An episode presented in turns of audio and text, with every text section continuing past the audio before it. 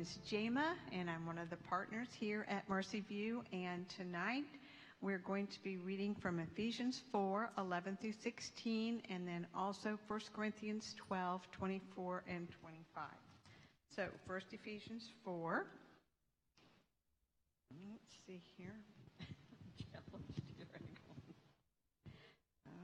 okay. And he gave the apostles, the prophets, the evangelists, the shepherds, and teachers to equip the saints for the work of ministry, for building up the body of Christ until we all attain to the unity of faith and of the knowledge of the Son of God, to mature manhood, to the measure of the stature of the fullness of Christ so that we may no longer be children tossed to and fro by the waves and carried about by every wind of doctrine, by human cunning, by craftiness and deceitful schemes. Rather, speaking the truth in love, we are to grow up in every way into Him who is the head, into Christ, from whom the whole body, joined and held together by every joint which, with which it is equipped, when each part is working properly, makes the body grow so that it builds itself up in love. And now you can turn to 1 Corinthians 12, 24 and 25.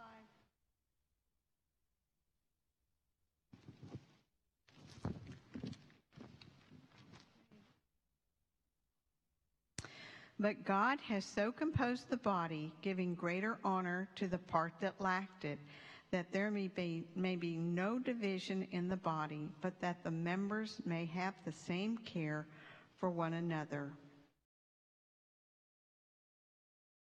Well, in college, um, something happened to me that left a formative like mark on me that I will never forget.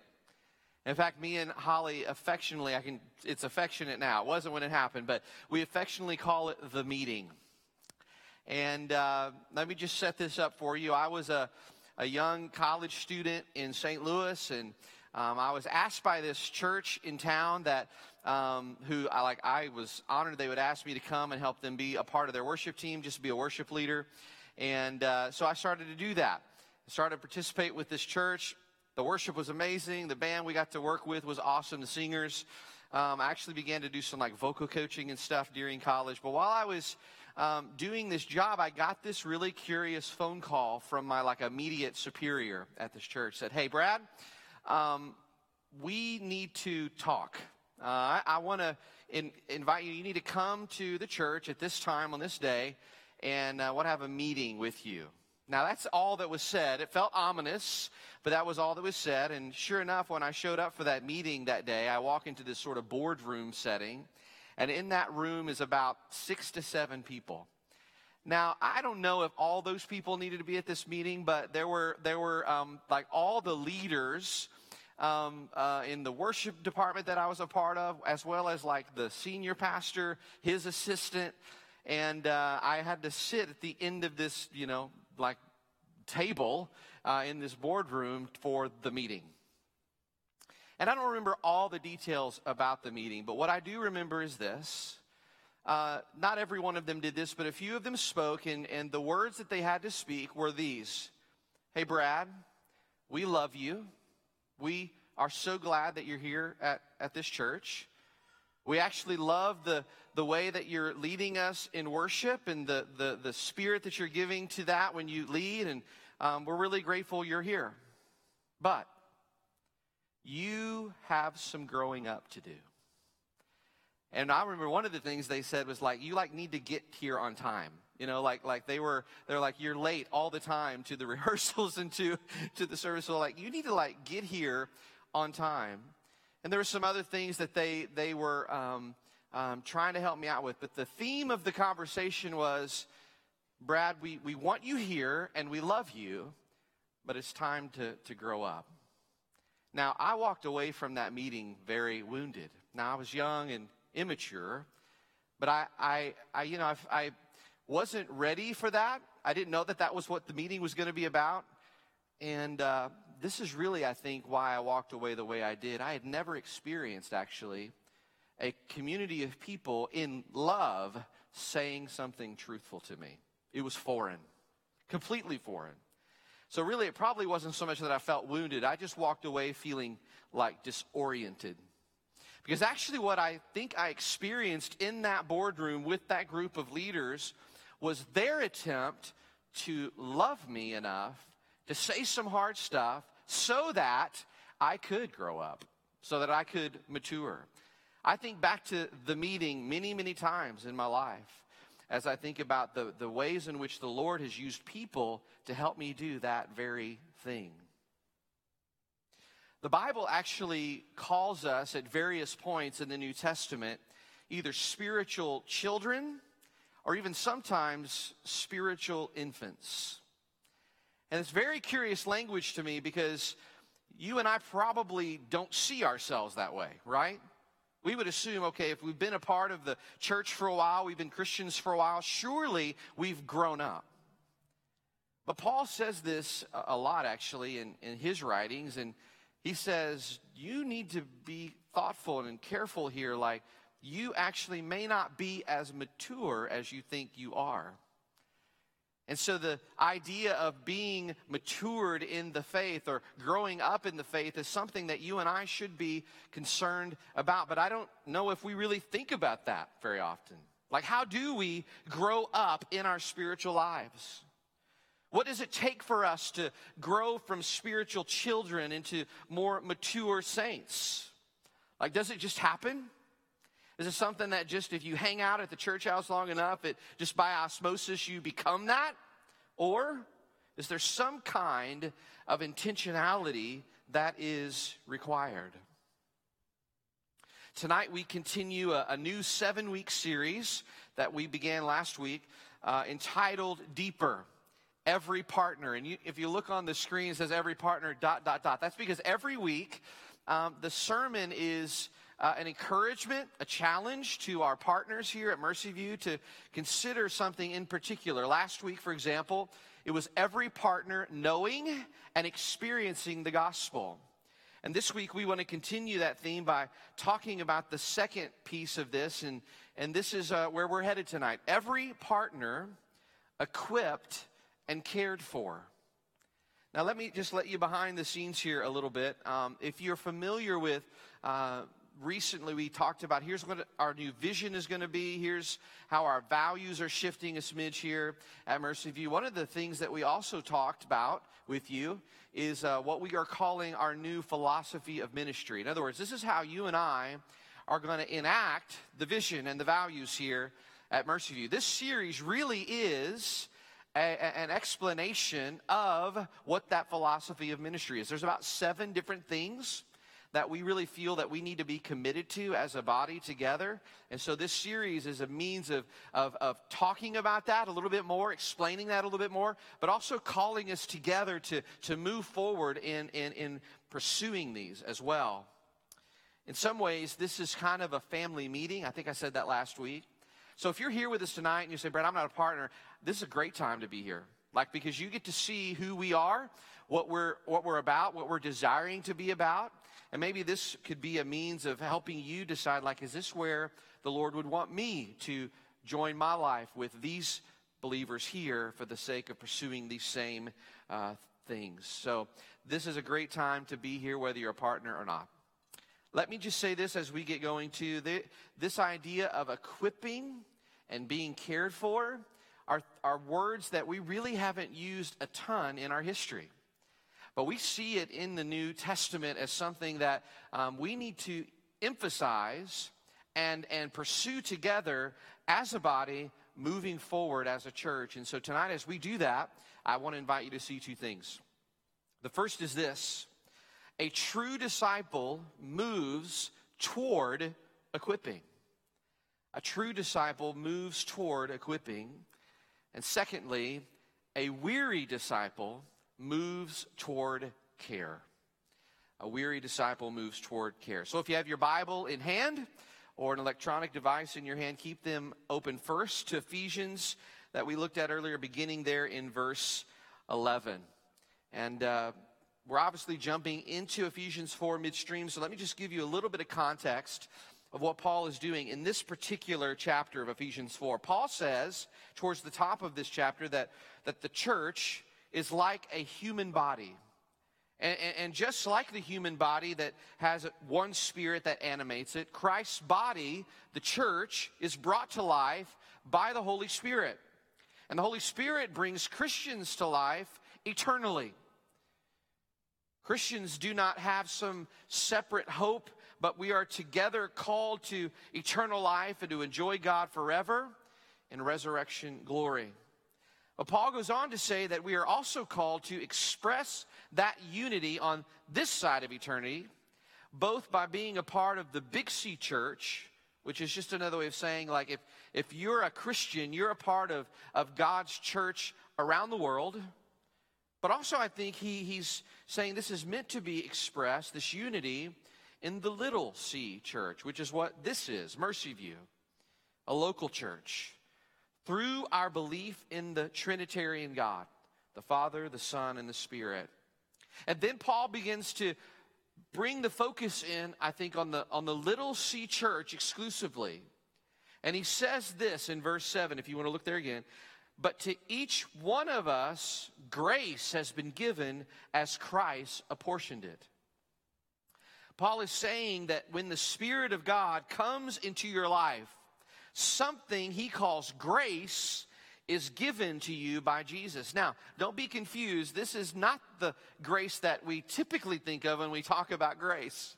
All right, this is not the unmerited favor uh, of God through the person and work of Jesus. This is actually uh, another way of saying that Jesus gives Christians, the members of a local church, spiritual gifts.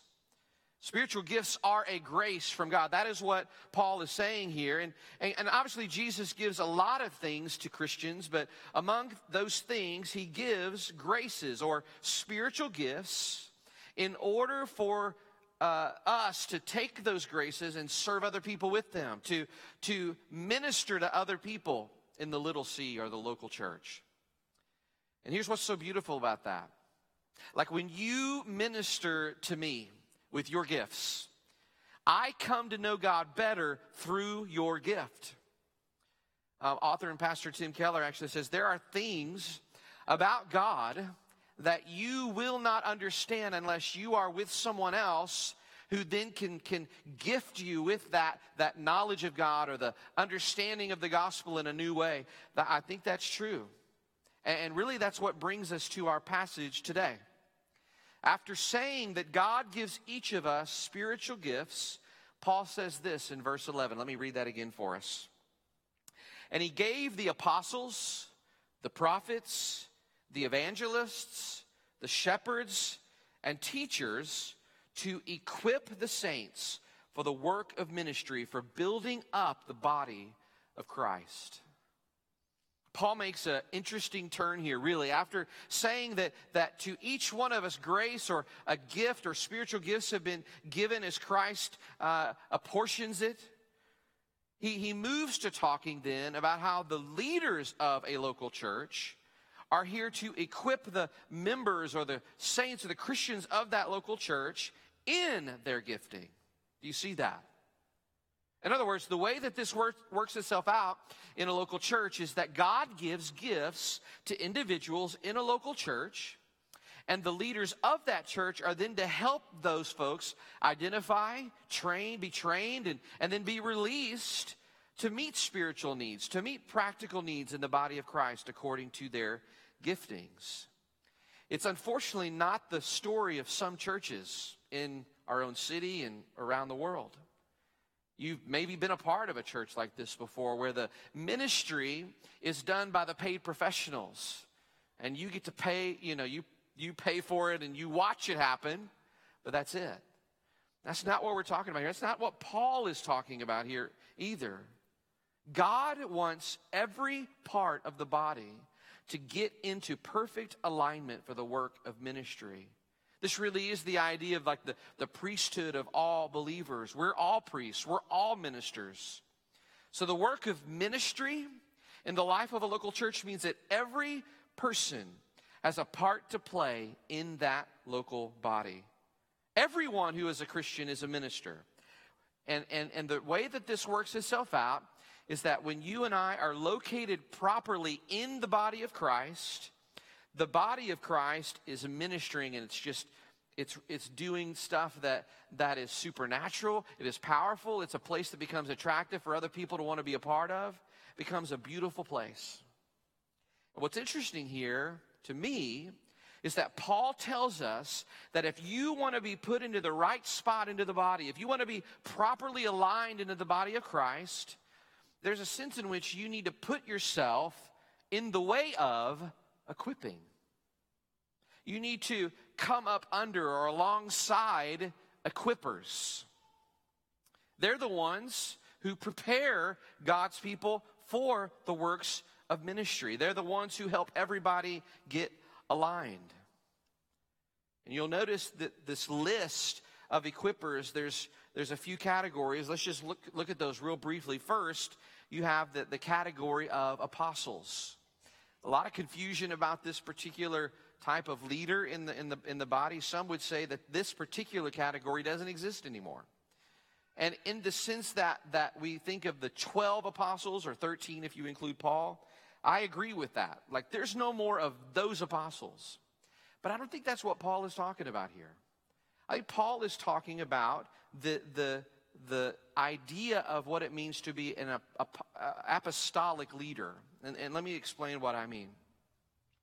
Apostolic leaders are starters. Right? Think of the Apostle Paul, right? And his, his story, his, his missionary journeys, all the churches that he planted. Apostolic leaders proclaim the truth of the gospel, and things just are planted. they start. Um, they, they expand those things, they support those things in an ongoing way. A lot of church planters are apostolic in that sense, but how they do it is important. And, and this is what I think Paul's um, intent is to, to say to us here. The apostolic leader brings absolute and objective truth to catalyze ministry. In many ways, apostolic ministry is found in the written word of God because that, I mean, that's what the apostles had. That's what catalyzed the early church. But that's what an apostolic leader does as well. They start things. So, I think there are still apostolic leaders in the church. I think there are apostolic leaders in this church. And I think that the future, there's, there's going to be more of those around. The second category that Paul talks about is the category of prophets. Also, a lot of confusion and discussion and debate about what Paul is talking about here. Now, you know, in the Bible, originally, prophets were those who spoke direct words from God to challenge or to encourage others to, to follow God, right? Well, that is the same spirit I believe Paul is talking about here um, when we think about uh, leaders, equippers in the, in the body of Christ who speak prophetically in that way. God has given people in the body of Christ to boldly speak the word of God to help us understand God, to understand ourselves and our church better. There is an edge to their ministry. And that edge draws people to a deeper relationship with God or a deeper understanding of God's will for our lives. I've been around these folks. They've been around these folks in this church. They are willing to say a difficult or challenging thing to sharpen me. Some try to say that this kind of equipping leader is what a preacher is, and, and, and, and I think a preacher does speak prophetically, but I think that this particular leader is one in the body of Christ who hears from the Lord and speaks the word of the Lord unapologetically to others. Next, you see the, the, the category of, of evangelists. Paul is saying that if you have evangelists among you in the body of Christ, those folks are to help equip all of us to be evangelists as well. All right, these are the kinds of people who have the spiritual gift of being able to relate to people outside um, uh, the faith to Christ. Like they lead them to Jesus. And God places those individuals in the body to both lead and spur the entire church toward the work of evangelism. And, and here's the deal all Christians are called to be evangelists. But God gives to the church men and women who are supernaturally gifted in that to both model and to equip all of us to share our faith with those who are not yet saved in the places that we live and work and play. Now, lastly, we come to the, the last two categories of, of shepherds and teachers. And I, I think Paul's intent here is, is really to combine these two and to say that the last category is a, a shepherd teacher or a pastor teacher, because in many ways, that is the primary way that you are to be equipped and discipled within the local church. Now, pastor teacher has really two sides to their leadership and to their equipping. There is the pastoral side. This means that a, a pastor guides their people to get in, gets involved in their lives and moves them along, nurtures them, helps them grow. That's the personal side. But then there's the, the teacher side, the, the public teaching of the Word of God. That happens here in a worship gathering. It happens in other settings here in Mercy View. But I will say this I do think it's within the realm of interpretation here to say that the idea of teacher can actually stand alone too. I mean, Paul puts it alone, honestly, in the list. In other words, I actually think this falls within in, in like is this fine to if you if you think this I, I think it's fine someone can be a teacher and not necessarily a pastor um, now to be a pastor you have to be a teacher but the other way around doesn't necessarily have to be the case this is where i see both men and women flourishing in, in the life of the church whether it's in a pastoral setting or teaching setting what you are going to find though as you receive the gifting from these equippers is that you're you're being released to serve others with power because you're being built up in Christ. You're maturing. So, friends, as far as I can see, if you want to be equipped for the work of ministry, for the building up of the body of Christ, you have to make sure that you're not a lone ranger Christian. You have to say, I, I need to put myself under equipping um, opportunities. I need to come up under other equippers. Say, I'm not a great evangelist. I need to, I need to connect with, with someone who is, who is gifted in that so that I can learn from them and be trained by them and then be released to do that work. So, how do you do that here at Mercy View practically? Well, it's a lot like what we said last week. You have to put yourself in the way of it. So, opportunities that exist here at Mercy View for equipping are those ways that you put yourself in the, the way of it. And what's really cool to me is that this idea of equipping and moving more um, in a focused manner towards this as we as we uh, journey forward, it, it's it has become our new vision for our, our church. And let me just read it to you, just to remind you, this is where we are headed. This is the big vision for uh, our church to equip individuals, families, and communities to be formed in the gospel to the glory of God. Now, you know the deal. If you're a part of any sort of organization, you have a vision statement. You know that in that vision statement are some things that, you know, maybe you're already doing and you're excited about those things. But what is always captured in a vision statement is a ton of aspiration. And so, though it some of things are, are, are really I'm encouraged by. They're, they're, they're, they're, they've been going on for maybe even many years, or maybe some new things that we've just started, like mentoring uh, in the last year. Um, we recognize as, as leaders, as your elders here at Mercy View, that we've got a lot of room to grow and, and to move forward together. But we pray that this focus on this particular vision moving forward will result in much ministry among us. Because what is the purpose of, of, of the ministry?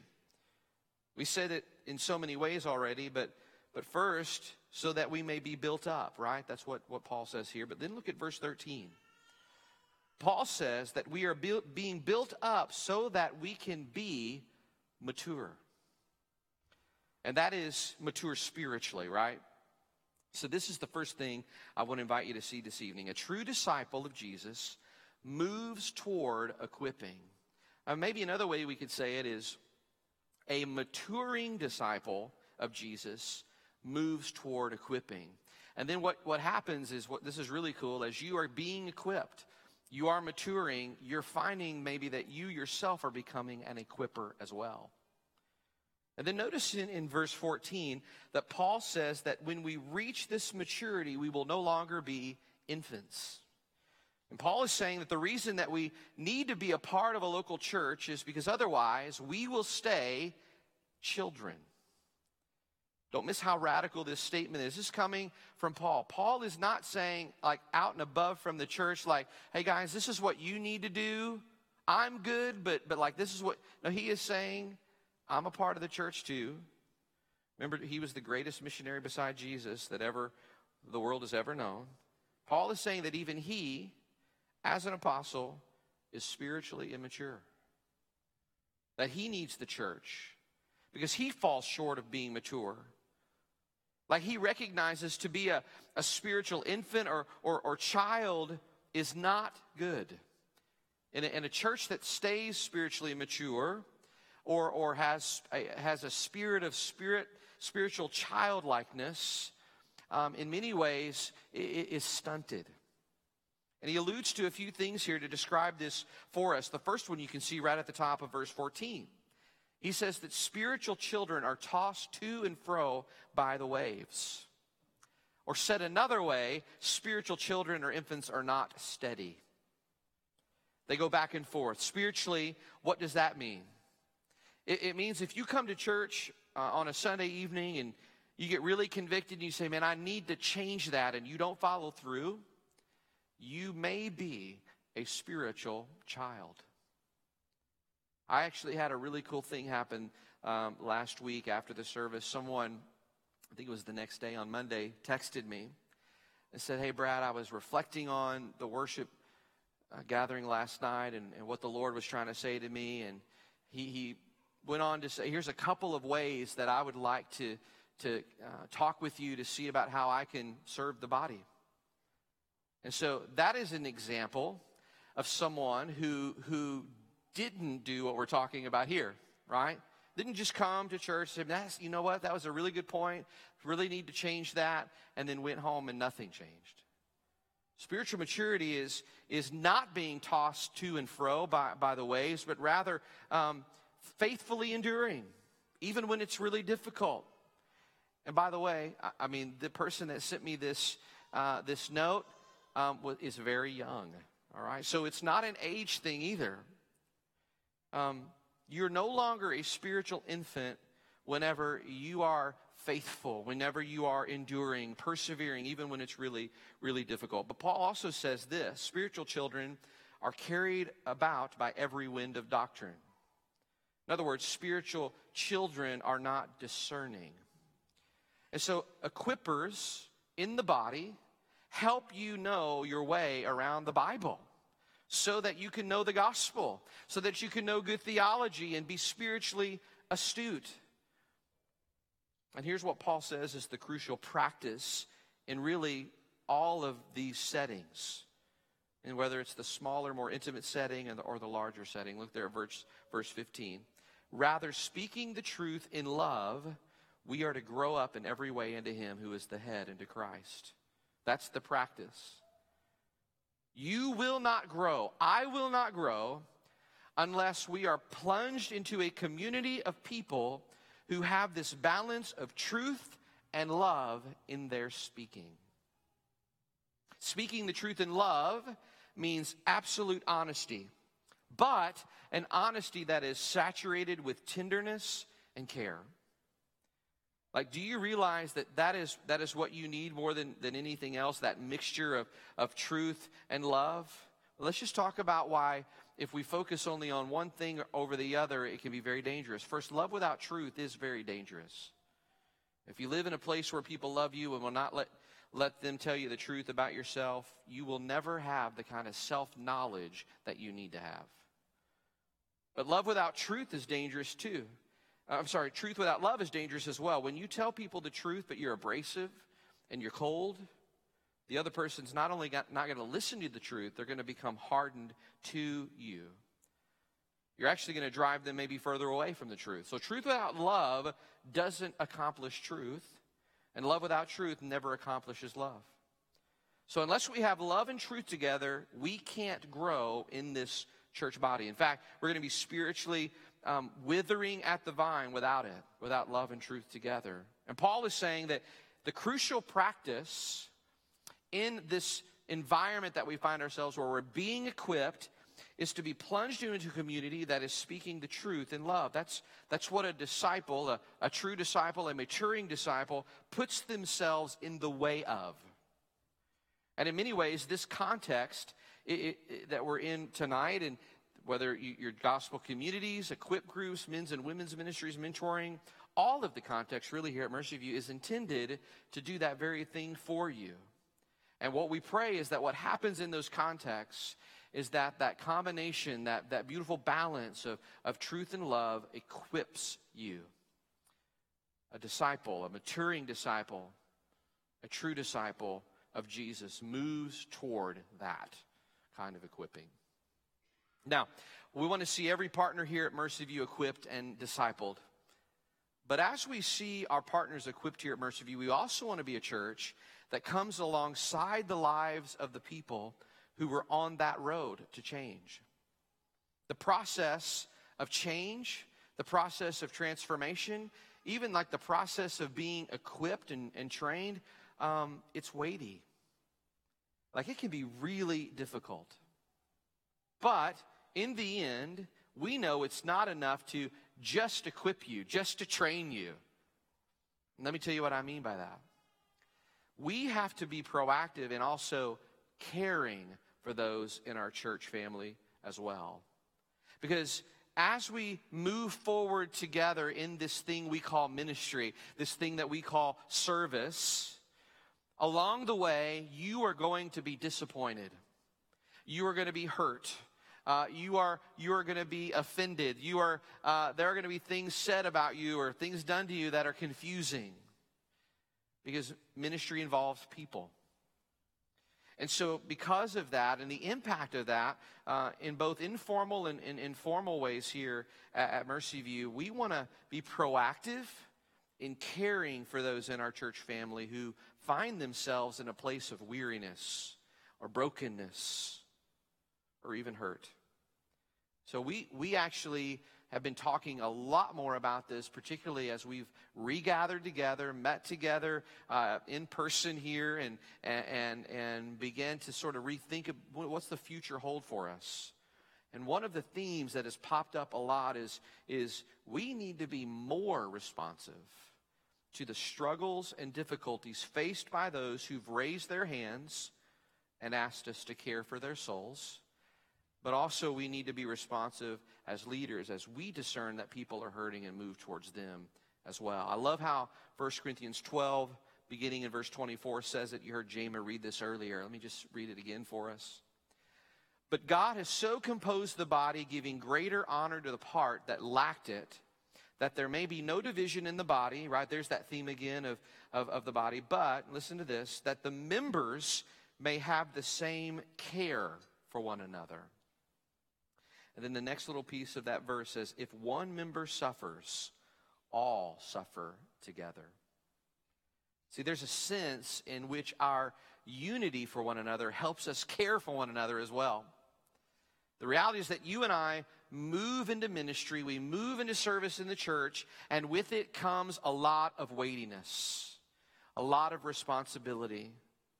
Like it requires something of you. Like if you are equipped in some way, and released to do that work in, in, in some way, um, that requires something of you. It's going to require some time, energy, resources, and, and, it's going to, in, in, some ways, like the good weariness, like that you've you've served, you you know, but sometimes it leaves you weary in not the great uh, greatest of ways. And for whatever reason, God, in His wisdom, has brought us together in this church for the purpose of what I call burden sharing. This brings me to the second thing I want to invite you to see this evening. A weary disciple moves towards care. Now, I don't want to give the impression that the only way that like you can be cared for here at Mercy View is if you if you raise your hand, like it's on you. I, I do think that it's super helpful for me as a leader. If, if you have some a sense that you're not okay, obviously, if you come to me and say, Brett, I'm not okay, man, we will jump all in, you know, to serve you. But we as leaders want to do a better job of discerning that ourselves and, and moving towards those. So it's, it's really a, I, we, we want it to be a two-way street.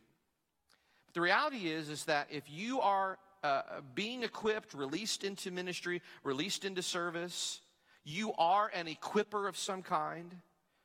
You were never meant to bear the burden of ministry alone.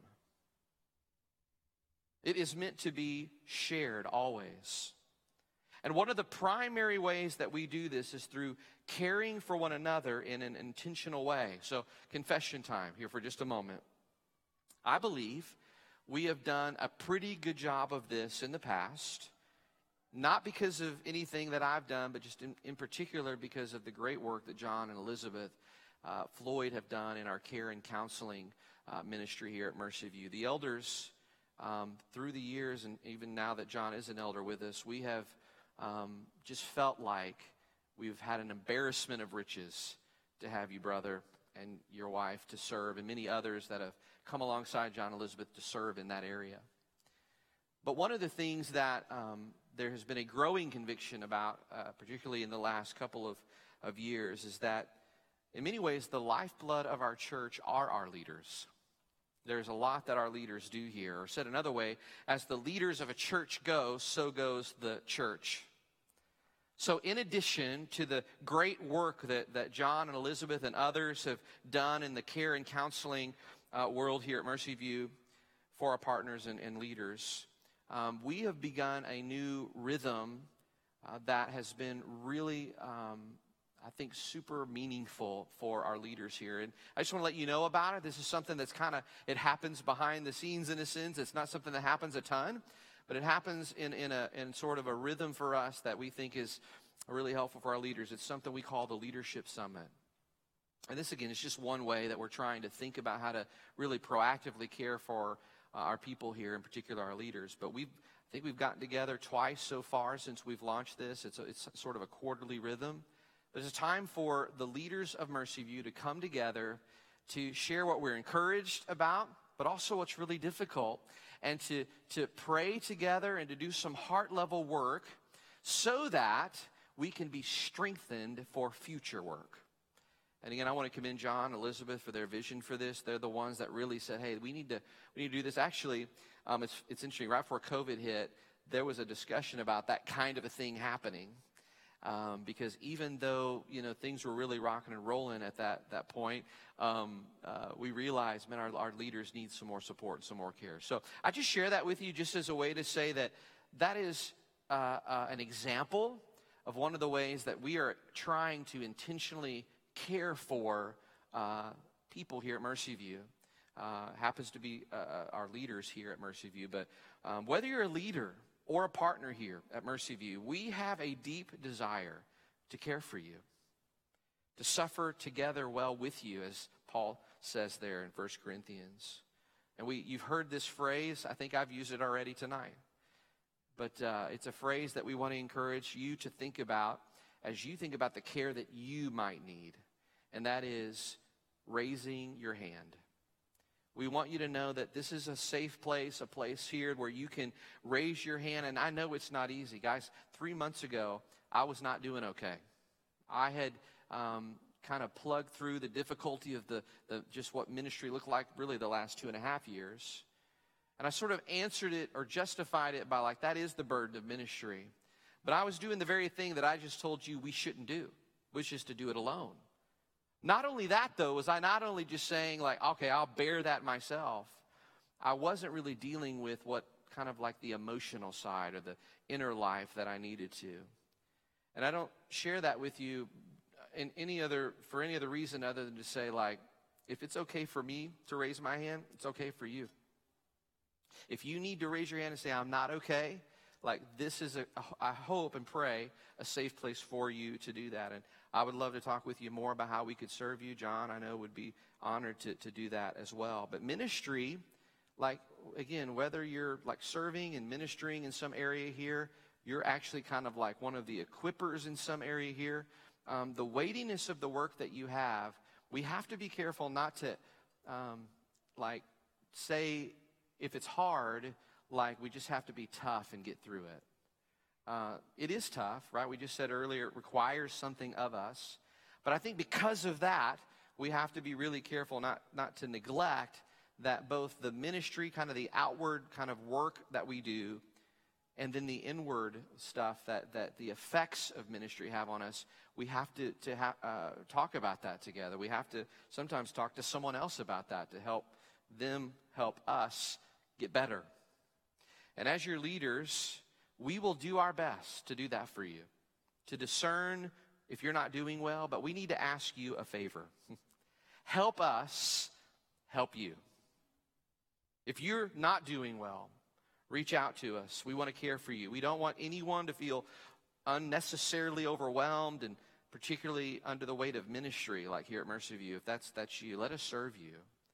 Um, we want you to know that if you are a weary disciple, there is care for you here at Mercy View. So, a true disciple moves towards equipping, a weary disciple moves towards care. If you think about those two things, you might go, How do those two things find their way into the same sermon? and um, here's what I would say to you I think in the past, I would have just preached the first thing. I would have just said, let's get equipped and let's go, let's go do this. Let's, you know, let's take the hill. But I know my story. Now, some of your stories. And actually, these two things should always go together because of the weightiness of ministry. But something I've had to really wrestle with over the last three months as I have been doing my kind of own like heart level work about uh, about needing care is this: um, whether you know you need to be equipped in some way, or or for me it was like I needed somebody to help, like help me. Um, it requires something. It requires the one thing for me in particular, I think it requires is a deep sense of humility. Uh, to be equipped to serve others means that you aren't in it for yourself. You're in it for the glory of God, right? And the good of the, the ones that you're serving. You're pouring yourselves out in, in ministry so that God is made much of. I hope you are. And that the people you are, are, are, are serving are being transformed by the gospel. Like that, that's why I got into this. I hope that's why you are here to serve others. But the only way that, that you and I can move towards equipping or care is in and through humility. So, where do we get that? I think the, the, the way that you and I move towards the kind of humility that we need to pursue in equipping and care is to see the humility of Jesus. Like we have to get Philippians 2 massaged deeply into our hearts. So, what, what does Paul say about Jesus in Philippians 2? Did not account, account equality with God a thing to be grasped, but emptied himself by taking the form of a servant, being born in the likeness of men, and being found in human form, he humbled himself by becoming obedient to the point of death, even death on a cross. See, when I hear Philippians 2, and if you've been in the church for a while, you, you may have heard it before. Maybe you've heard it a lot. And for passages that we hear a lot, it, it, it's, it's very easy for us, I think, to let it go in one ear and, and out the other.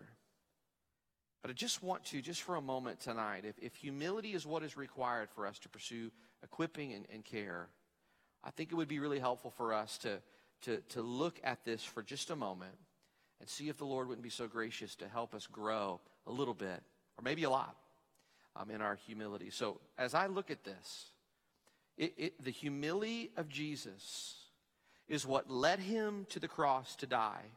And what did he die for? He died for the very things that get in the way of my humility, my pride, my self absorption.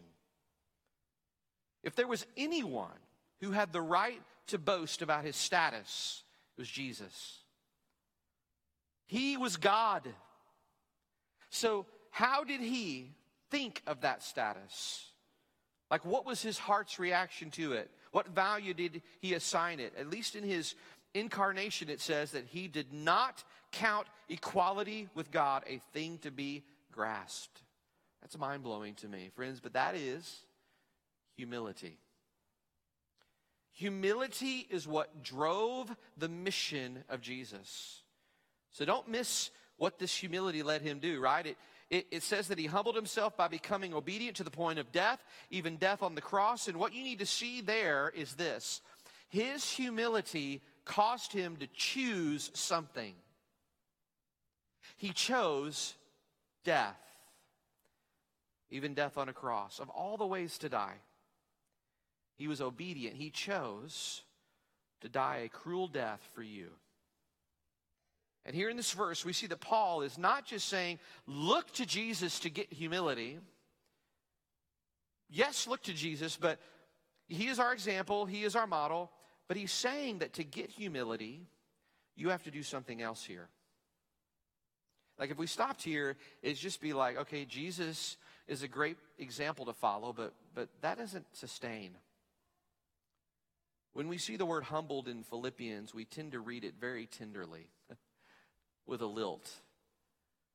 But I actually think it's helpful to substitute a very close cousin of this word to help us understand the weight of what is actually happening in that verse. Verse 8 of Philippians 2 And being found in human form, Jesus humiliated himself by becoming obedient to the point of death, even death on the cross. See, Jesus was humiliated for you. Philippians 2 is saying that if you want to be humble like Jesus, yes, you should look to Jesus. But you also have to receive that Jesus was humiliated for you. It's one thing to look to Jesus as our example for humility. It's another thing to receive that Jesus was humiliated for you so that you can be humble. You see the difference? Professor and author Bruce Shelley says it this way Christianity is the only major religion to have as its central event the humiliation of its God. By the way, that, that's why Christianity is true, I think. No religion would allow that kind of truth to be told because it would show weakness. Only a religion that records the humiliation of its God could be true. So, what does it mean that you have to receive the humiliation of Jesus? It just means this it means where you deserved to be humiliated for your sin, you deserved justice. Jesus took your place. It means that you have to receive that he was humiliated for you when he endured the wrath of God on your behalf. Jesus had to endure knowing God was not angry or wanted revenge with him, but that his moral perfection demanded a substitute for sin. And that substitute was himself. You have to see that where you deserve to be humiliated for your sin, Jesus took your place. Friends, that is how you and I get the kind of humility that empowers us to move towards things like equipping and things like care. It is the humility of Jesus that empowers our humility. So, not only let us look to Jesus, but let us receive Jesus together. Let's pray.